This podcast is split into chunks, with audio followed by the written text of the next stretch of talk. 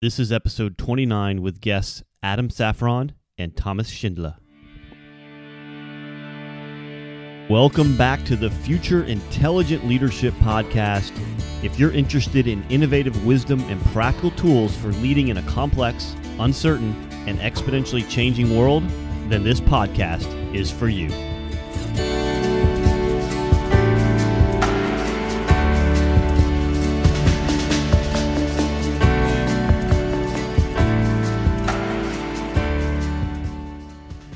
Aloha and welcome to this episode of the podcast. This is your host, Tyler Mongan. I'm the president and co founder of Haku Global with a mission to develop more future intelligent leadership. Today's co guests are Thomas Schindler and Adam Safron.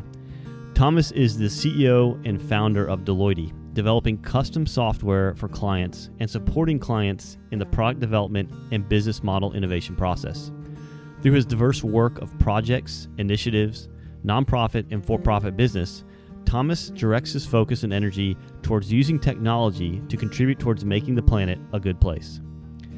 Adam is a systems neuroscientist with diverse research experience that focuses on multi scale perspectives of the brain, ranging from cellular to computational levels.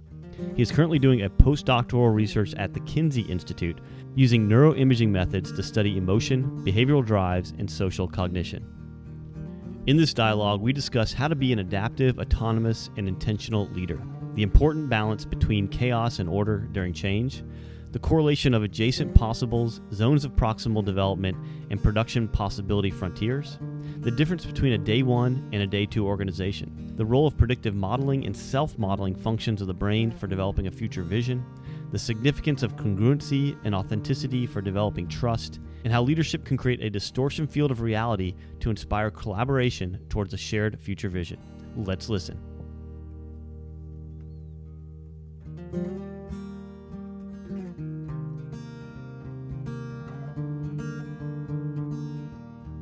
So, aloha, Adam and Thomas. Thank you both for being here on this episode of the Future Intelligent Leadership Podcast. Really excited to have you today and for this dialogue.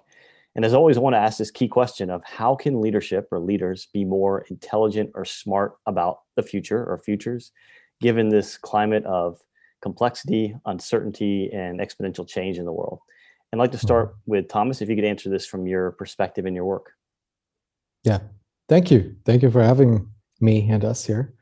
I'm really looking forward to that conversation. So, um, to dive right in, I think I want to begin with um, my understanding of what leadership actually is. And I want to want to base that on the on the work of uh, Ronald Heifetz um, in in Harvard about adaptive leadership. Mm. And essentially, what he says is there are two types of challenges in the world, and there are two types of leadership towards solving those challenges. And um, the one type of challenge is the technical challenge, which is a known challenge, or or even better, the, the path towards the solution is known. And I would call that management.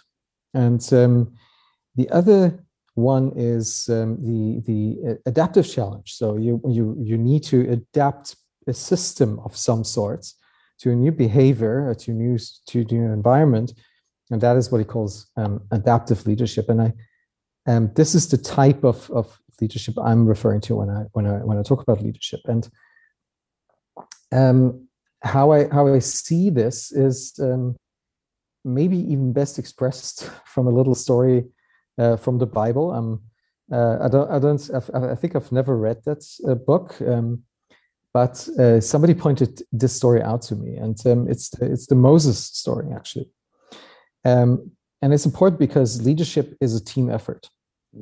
Um, Moses was the one giving the vision, and the vision is a crucial element, especially when there's uncertainty, um, that gives you the recipe um, towards where you want to go.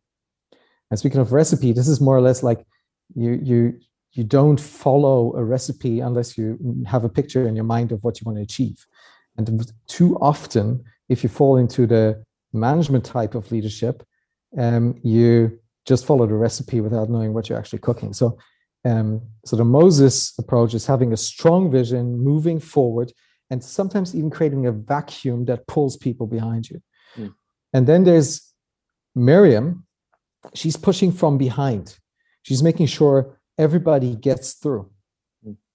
That's the second important part. And then there's Aaron, and he's checking from the sidelines. He's um, he's helping the people stay in in the in the movement. Mm. And um, so these these are the this is the kind of frame that I'm that I'm that I'm thinking about mm. uh, when I when I think about leadership. So you said two minutes. I, yeah, I think great. that was roughly two minutes. So let's send it over to Adam. Great. And Adam, your from your perspective, what does it mean for our leadership to be more smart or intelligent about the future? So, from my perspective, I would say that the principles of intelligent leadership into the future um, for an organization would be the same as for individual sovereignty and autonomy. And of these capacities, which would be particularly important, the ones that come to mind as foremost would be mindfulness, uh, flexibility, intentionality, and criticality. Um, I view these as all being sort of related constructs, um, different ways of describing basically just fundamental capacity of being able to direct your attention flexibly and intentionally with meta awareness. Basically, consciousness, consistent consciousness. This is the most important uh, property an individual can have for being sovereign and autonomous, and I think for an organization as well. Great, and kind of following up now on on these initial points um, for you, Thomas. You know, with this model that you're kind of talking about of leadership and the the, the Moses model, right? The Moses model, we call it. Um, well, I, sounds good. That's just a picture. Yeah. yeah. Um, you know, um, how what's like uh, some you know because I know you've done some foresight work, you know, envisioning mm-hmm. futures we did together um, on yeah. a project, and how how do you use that model within this concept of like foresight and, um, and futures? Well, um, as I, as I said, um, you need you need a picture of um, where you want to where you want to head. Mm. And I want to I want to want to tie that to to to what what Adam said about yeah. um, sovereignty and and um, autonomy. I think that is that is crucial. That is actually very very fundamental, mm.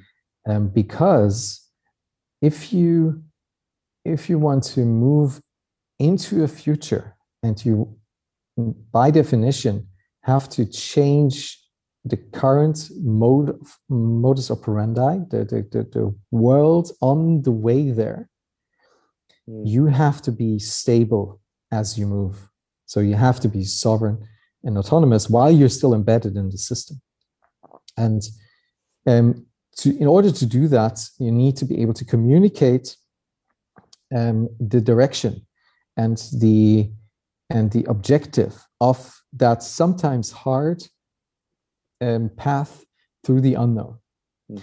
and um,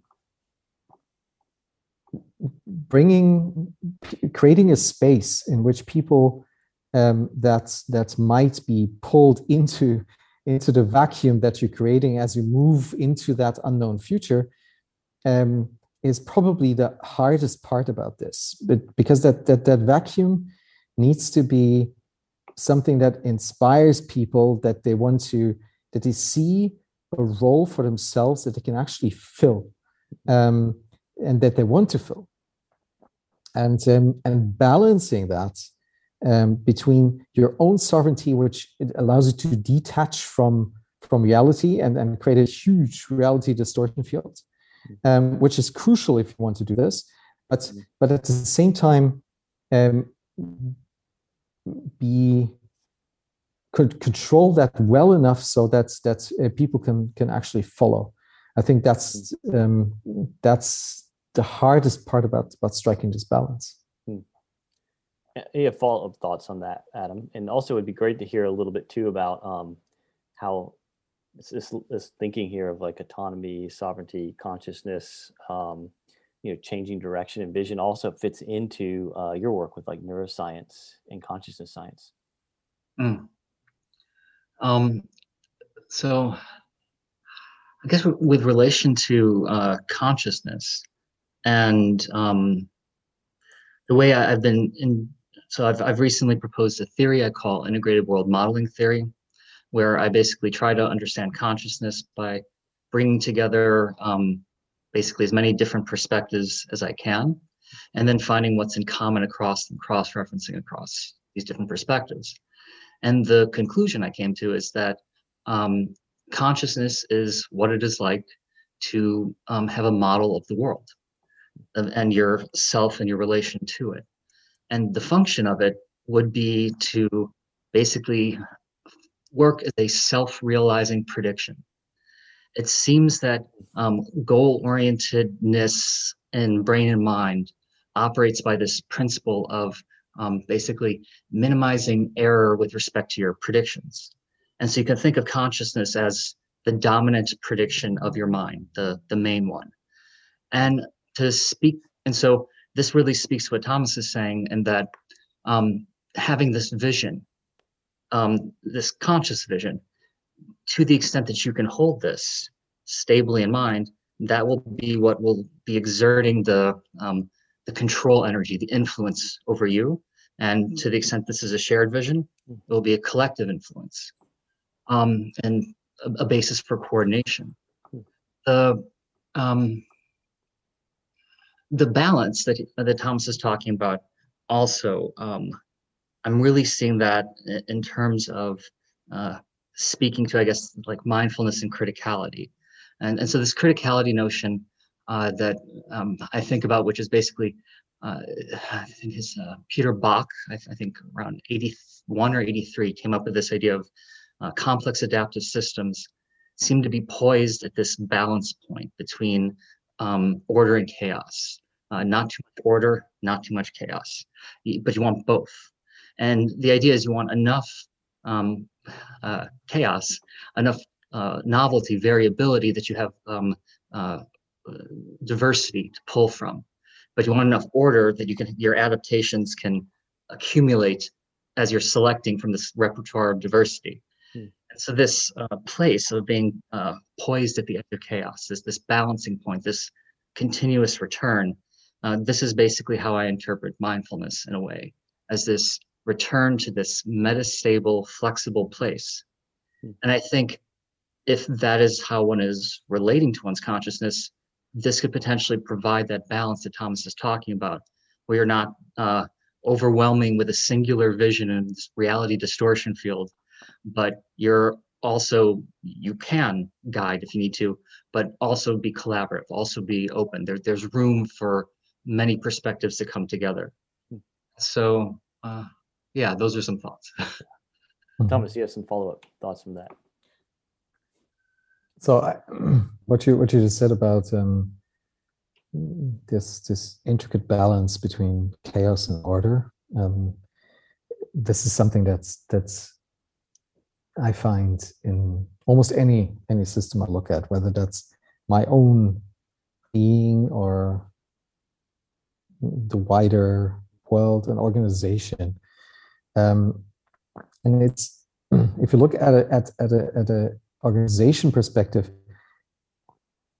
it's um, you can notice. Um, I think Jeff Bezos calls these day one and day two organizations. Day one being a little bit closer to chaos, and day two a little bit closer to crystallizing, mm. meaning they cannot they cannot reshape themselves anymore they cannot adapt anymore and um, he was he was fighting for the for the for the culture to be day one for a long long time and um, and over the last couple of years you could notice that there was some crystallization happening and mm. um, him stepping down there um, is a is a total uh, logical um, uh, uh, um, next step for him because now now it can be managed until it dies mm. um, and um, he has to take lead on something else because he's a leader and he's mm. he's not he's not a manager um, and so but but what what does that what does that mean uh, when, when I want to want to tie that a little bit what you said, Adam, about the the chaos and the multiplicity that you that you try to integrate um, um, into and balance on your on your in your own consciousness about the future and the world. So there's this there's this beautiful idea by uh, Stuart Kauffman. It's called uh, the adaptive um, the theory of the of, of the adjacent possible. Um, and the for those who don't know, um, a good way to to to think about this is uh, if you imagine taking two Lego bricks, and these Lego bricks are your current are the reality, and then you put two bricks together and you create the third one, and that third one that is now a new form of a brick was in the adjacent possible in the space of the adjacent possible before. So there's a lot of things, and some people call it the shadow of the future because there's a lot of things already possible in that in that space and and picking those things from the adjacent possible putting them together into a coherent form towards building a shared future um, is very similar to what what um, you were you were saying around consciousness i think Adam? I, I mean, I, I, think similar, but I think you're also pointing out something uh, crucially extra that was, uh, I think, missing from my description. And that's this um, the dynamic nature of the balance, the fact that it, it's always kind of moving, and that there's no singular like balance point that you're just teetering over, but rather there might be some points where you need more chaos and some points where you need more order based on the situation, both within and without. And you know you could think of like uh, brains and minds they're constantly uh, the different chemicals being released the different states you're entering into like nature would be operating by these principles changing your physiology changing the um, the nature of your uh, of your biological functioning to try to find where you should be what what what, what the right mixture could be of um, flexibility or of plasticity and stability the Hmm. Yeah, the, the, this this constant, I guess, moving around. There's no singular fixed point, but a, a constant exploration, a constant trying out of different things. Um, that would be uh, really crucial for any adaptive system. And, and, and you're pointing out um, Kauffman's work and, and, and the the universality of these principles. So like with Kauffman's work, to, to find yourself in the zone of the of the adjacent possible. This, uh, in, in developmental terms, we might call this like um, the developmentalist Vygotsky would say, like um, the zone of proximal development, where like you can actually get the most learning. But you're talking about like with evolution, this is the place where the new is discovered. Or in economics, we might talk about like the production possibility frontier. But the idea is like you want to be in this range where you're at the limits, where you're close to the edge, where you can keep growing, where you can keep discovering the new. But um, how do you how do you get there, and how do you keep from falling over? That's it, it needs to be this this continual um, motion, this continual shifting and, and flexible exploration. And I guess one more thought that's coming to mind, uh, and kind of mindfulness entering in once again, which is, and, and the examples you were uh, giving of like these biblical stories.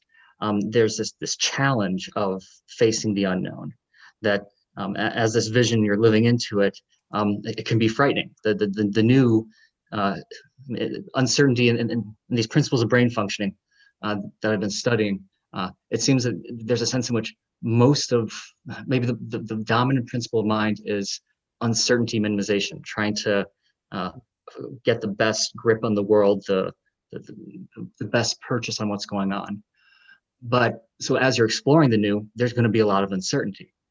And so this ability to basically uh, titrate your engagement, like nuance it uh, to um, both for yourself and others, that's going to be really crucial for any kind of adaptiveness. And as you're saying, I think these are probably universal principles for any complex adaptive system, whether we're talking about uh, a bacteria, a person, or an organization.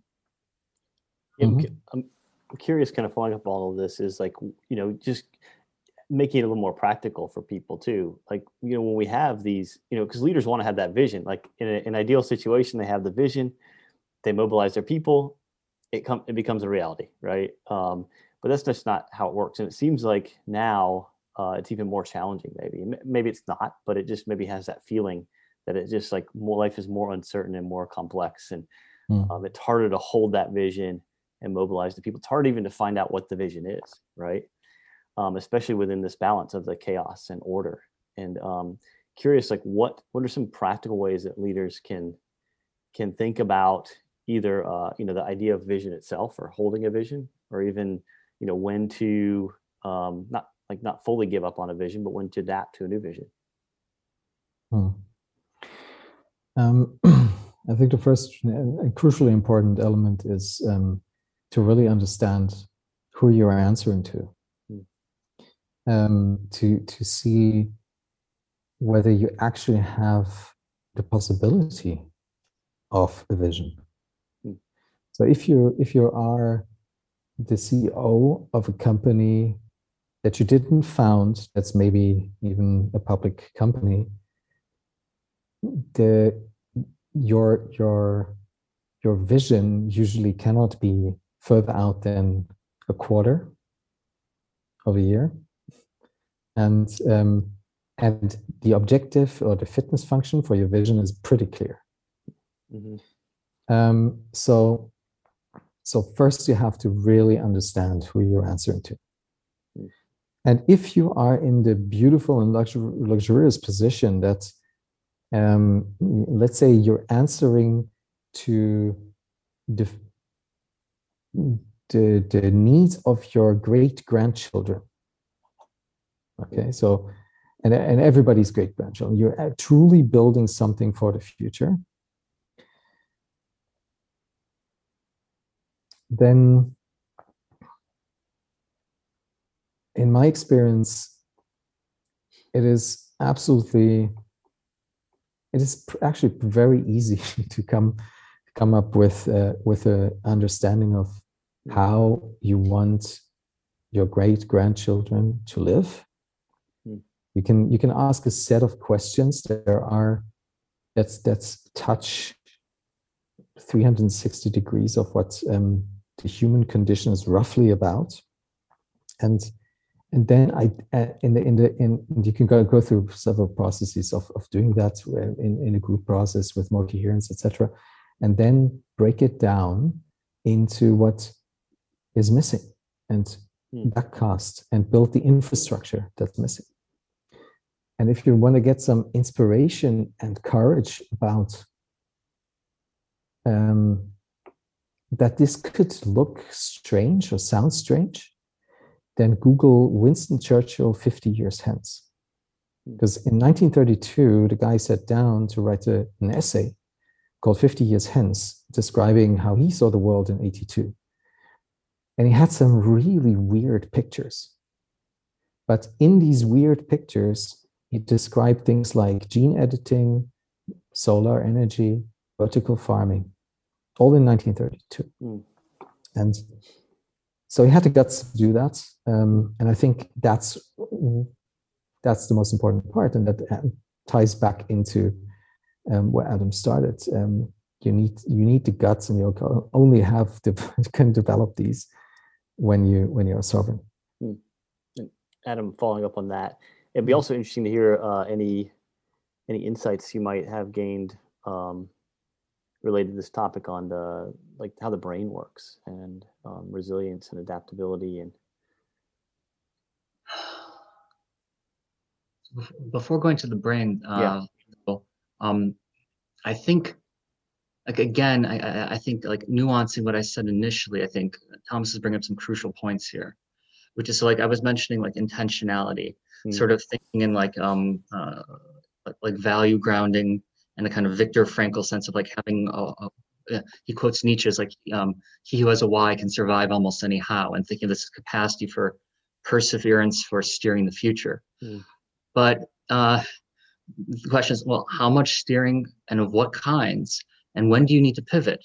And so it's not just a function, and so it's going to be a function of you know, your your goal hierarchy, your your values, the depth of the values, but also what's the opportunity? What is the situation you're dealing with?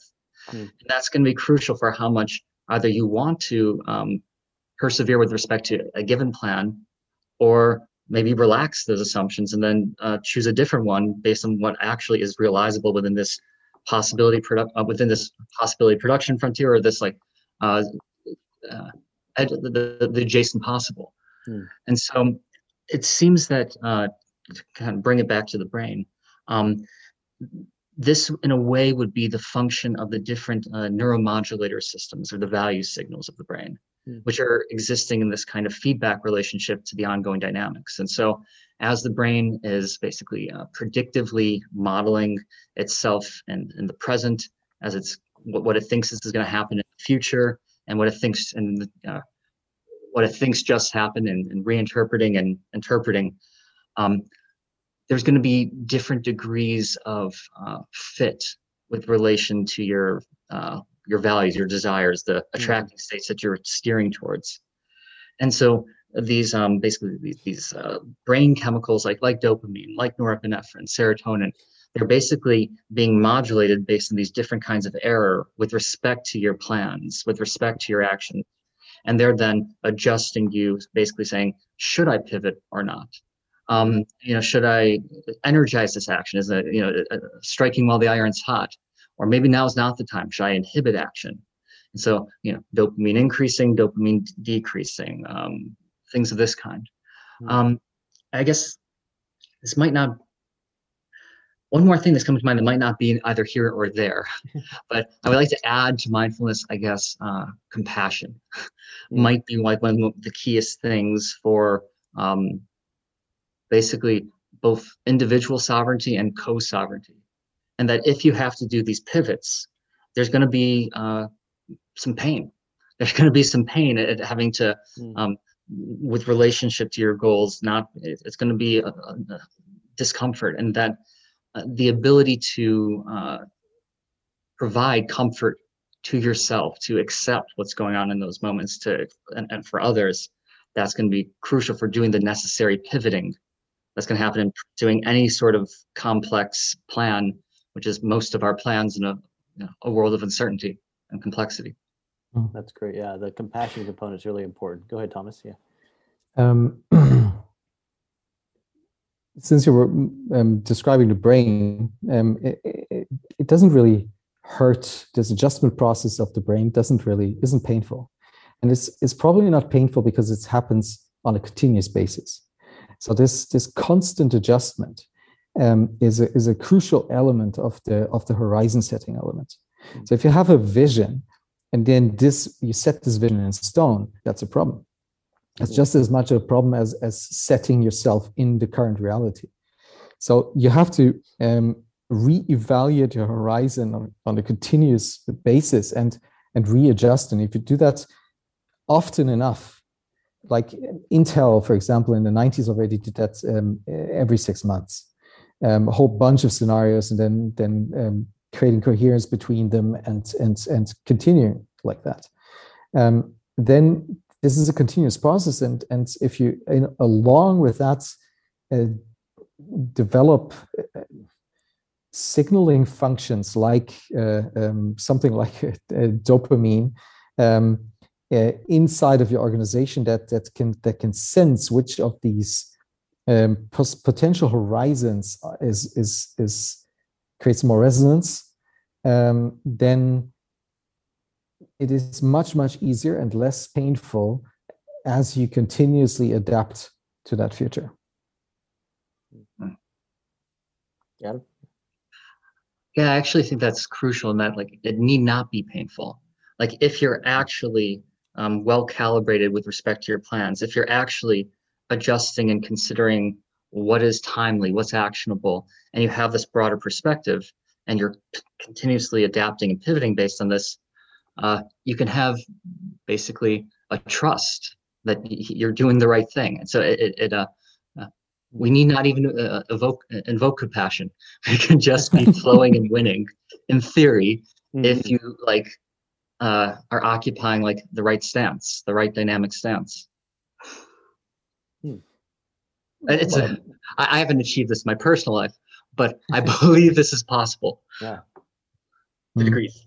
That is interesting because in, in, in a lot of the work I've looked at, you know, trust is a is, is such a key component, you know, of, of of even getting people to sit down in the same room and talk and communicate and listen to each other, you know, and also collaborate and so on. But it seems that a lot of times leaders have to work within the realm, or not have to, but they have worked within the realm of like compliance, um, you know, and getting people to do the things they want them to do because that trust is sometimes lacking or not strong enough uh, and compassion seems to be another side that could help you know uh, give them another perspective on you know where they um, where they could look to instead of the compliance component. They can look at the compassion side but i think like you're saying is the trust if the trust is there uh, that could be more significant you know um, and stuff could just happen from that space But but but, Yeah. but I'd like to I'd like to briefly look into where that trust comes from.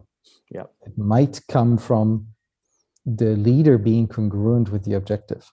hmm And people have a strong sense for whether you're authentic in that or not. Mm.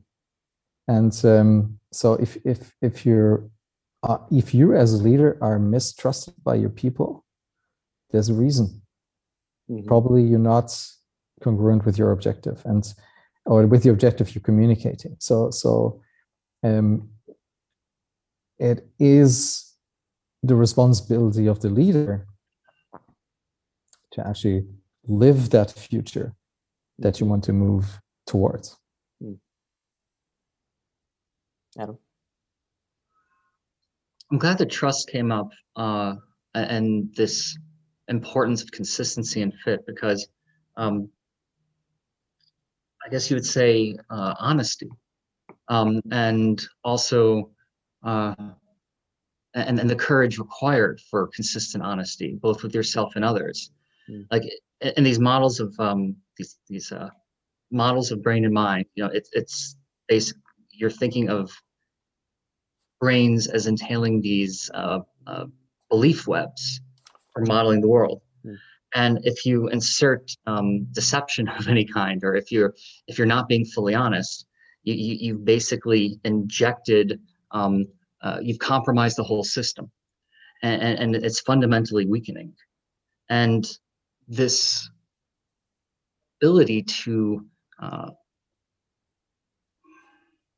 Hmm. i- i- you if you're thinking of minds as these belief engines you never want to do anything that's punishing information.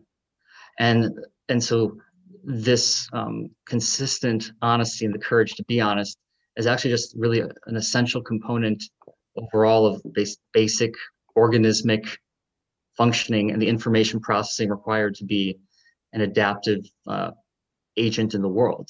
Hmm. um, yeah thomas you got some follow-up thoughts on that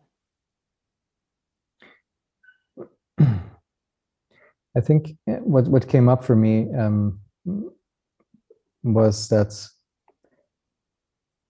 leadership is hard.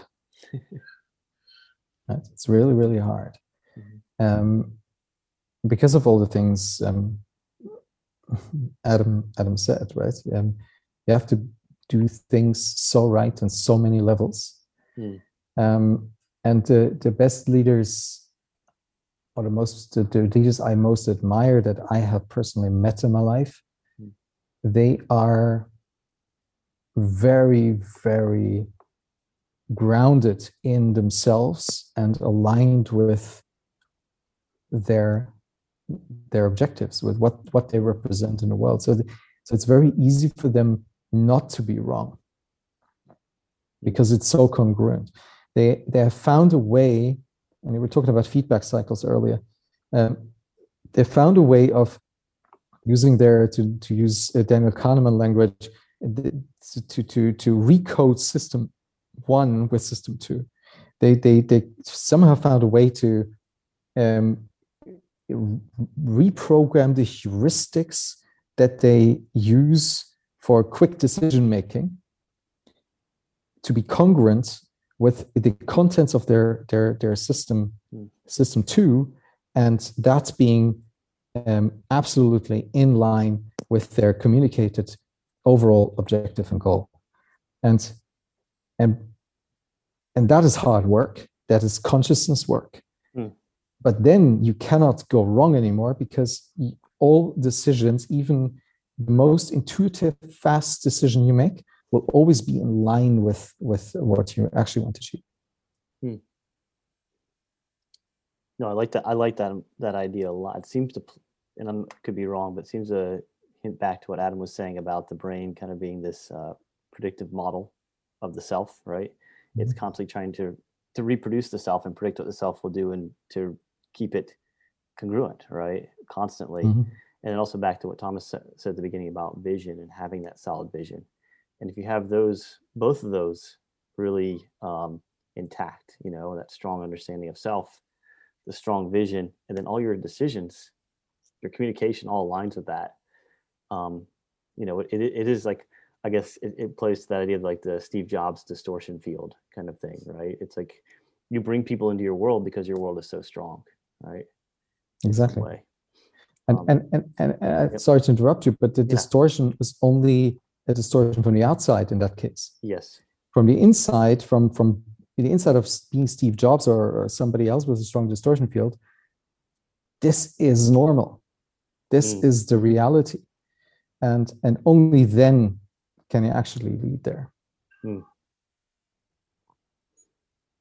Thoughts on that, Adam? um, so I'm thinking of uh, the mind as like a, giant predictive modeling engine. It tries to do the prediction as uh, cheaply and efficiently as it can. Mm. And so it'll tend to handle things at the at the the lowest, most immediate level it can when it can. Mm. And so whatever um, and, and you would think of basically consciousness as being this higher level set of predictions um, the, that but also um, more uh, at least temporarily stable and powerful. Mm. And so what would happen is like so so these and, and tends to be associated with more system two processes. Mm. But then whatever is in system two, that's going to then be shaping system one. And so if there's this inconsistency, this lack of coherence between um, this, this lack of, uh, you would say basically value grounding, um, then the, the inconsistency with respect to that Hmm. Then you might find yourself basically programming up your uh, system uh, one in ways that would cause internal dissonance, that would cause prediction error, that would cause you to be at purpose and cross purpose. And you would be basically be um, fundamentally weakening your uh, the the predictive engine. It's going to have to hmm. deal with this internal chaos, and this is going to cause a lack of harmony that you're going to feel and others are going to detect. Hmm. And so charisma, um, the distortion field, that will be compromised mm. um, from a lack of integrity. And so there's a sense that there that the a fortuitous thing that basically integrity might be the strongest thing of all because it might lead to the mo- the greatest inner like inner harmony, consistency, the greatest basically power, and that this this individual sovereignty um, grounded in values would then be something that other people could coordinate around. And it tends to be the case that most uh, values that uh, are sustainably, consistently realizable are going to be those that will be uh, mutualistic. They'll be like involving others. They'll be other concerning. They, they can't.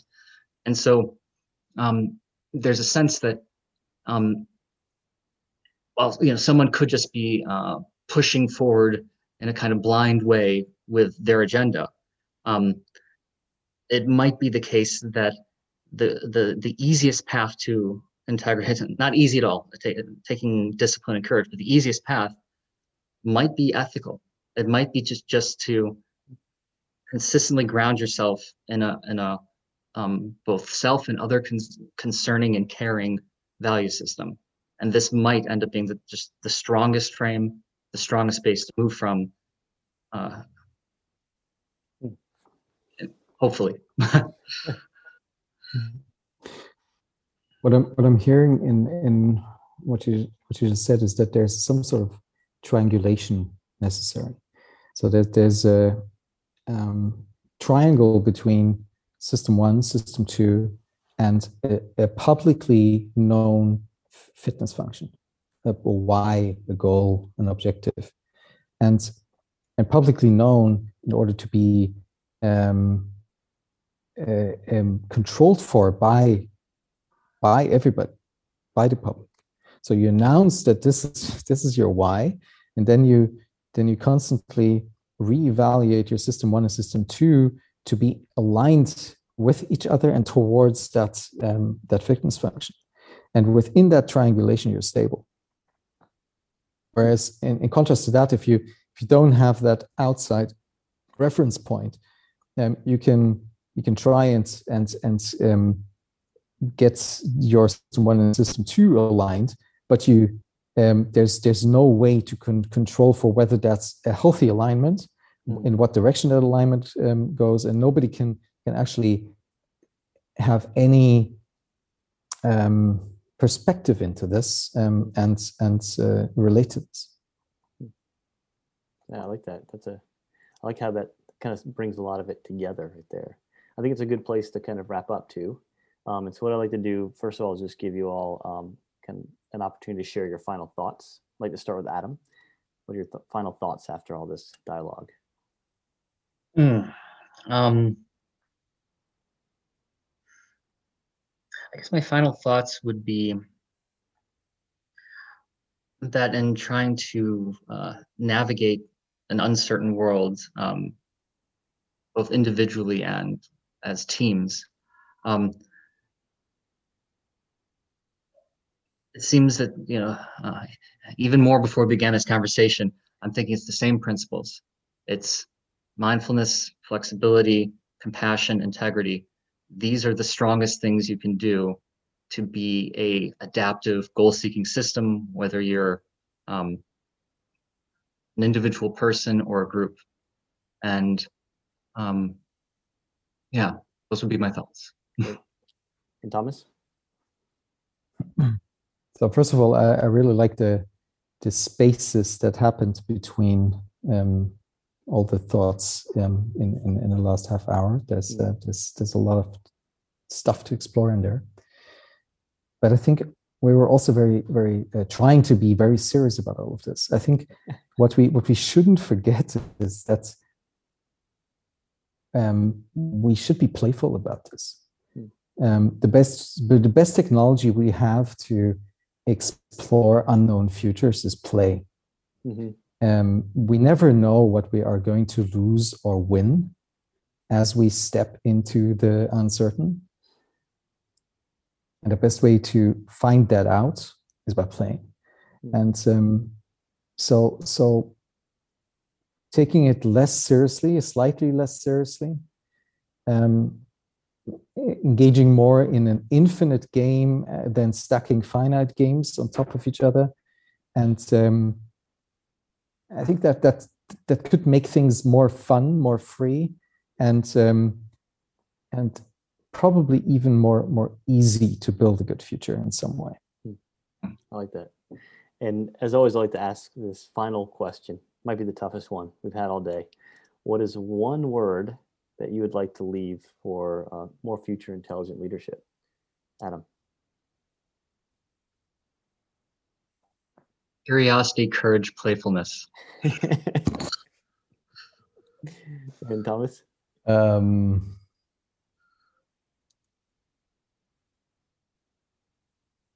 love. Well, thank you, Thomas and Adam, for being on the podcast today. I really appreciate your time, your energy, your insights, and wisdom, and I hope to see you all again in the future.